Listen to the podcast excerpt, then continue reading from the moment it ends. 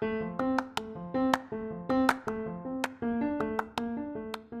friends, welcome to another episode of the SEL 5, a podcast for teachers and students in the classroom. We're your hosts, Chelsea Lemming and Rebecca Moore, and we are so grateful to have this time together. Hey guys, this week we are talking about initiative. We are going to be talking about two definitions of initiative today. Okay, so the first definition of initiative is kind of a hard word to say. I want you to practice. It is. Initiative is doing the right thing without being told. So I'm just saying, as a teacher, there like really just isn't anything better than having a student that shows initiative. So I had this one student that I will never forget because he had such great initiative. It was like he was always looking for ways that he could make other people's day better. If he saw we were out of sharpened pencils, he would sharpen some without being asked. If he saw the bookcase was unorganized, he would go over and organize it. If he saw I'd forgotten something, he would quietly and politely point it out.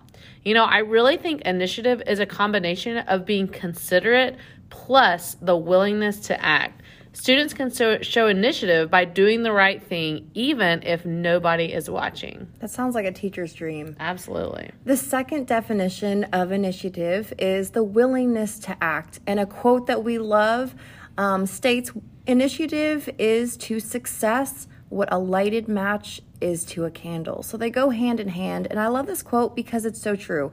We can have all the goals we want. They could be goals for things that you have at school that you're doing or a hobby.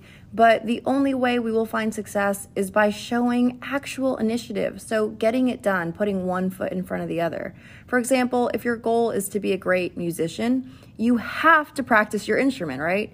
If you want to be the best basketball player, you have to show initiative and practice even beyond what your coach asks for. It has to be within you to start up. Yeah, so that's like that that match, like it's lighting the candle. Like the initiative is what gets it going.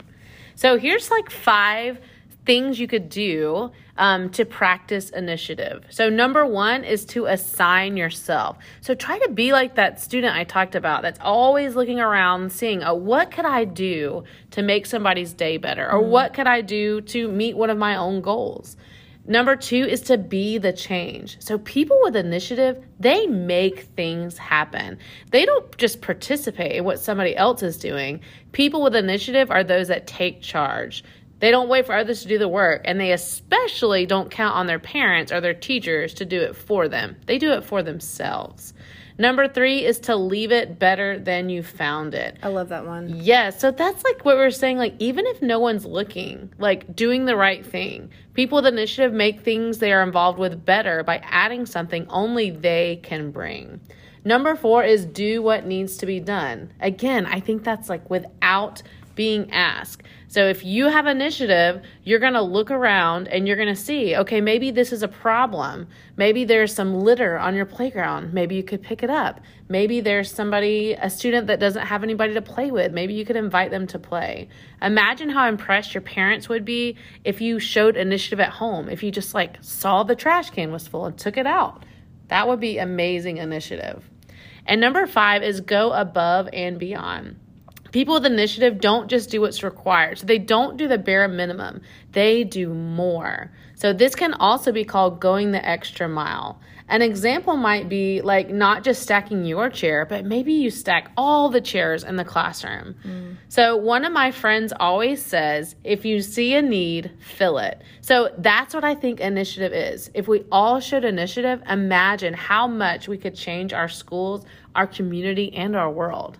And there's so many great examples of that in history. So we learn a lot about history um, in fifth grade, and we learn a lot about it in ELA. Some amazing examples of people who saw something that was wrong, and instead of just letting it stay the same, they took initiative and did something about it. Are Susan B. Anthony and Ida B. Wells, who fought to get women the right to vote. Um, I also think of people like Martin Luther King Jr. and Rosa Parks who took initiative and changed the unfair laws and segregation. Um, I think of athletes like Althea Neale Gibson, who played tennis, and Elgin Baylor, he, who played uh, basketball, and they both fought for the right to play professional sports. I love their stories. Their stories are beautiful. If you haven't gotten a chance to read about them, you should.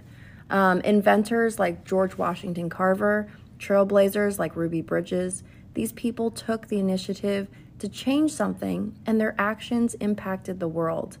So, we now challenge you to take the initiative. If there is a goal that you have for yourself, do what it takes to go after it. If you see something in your school or your community that needs to be changed, you be the change you want to see in the world. Because if you don't, who will?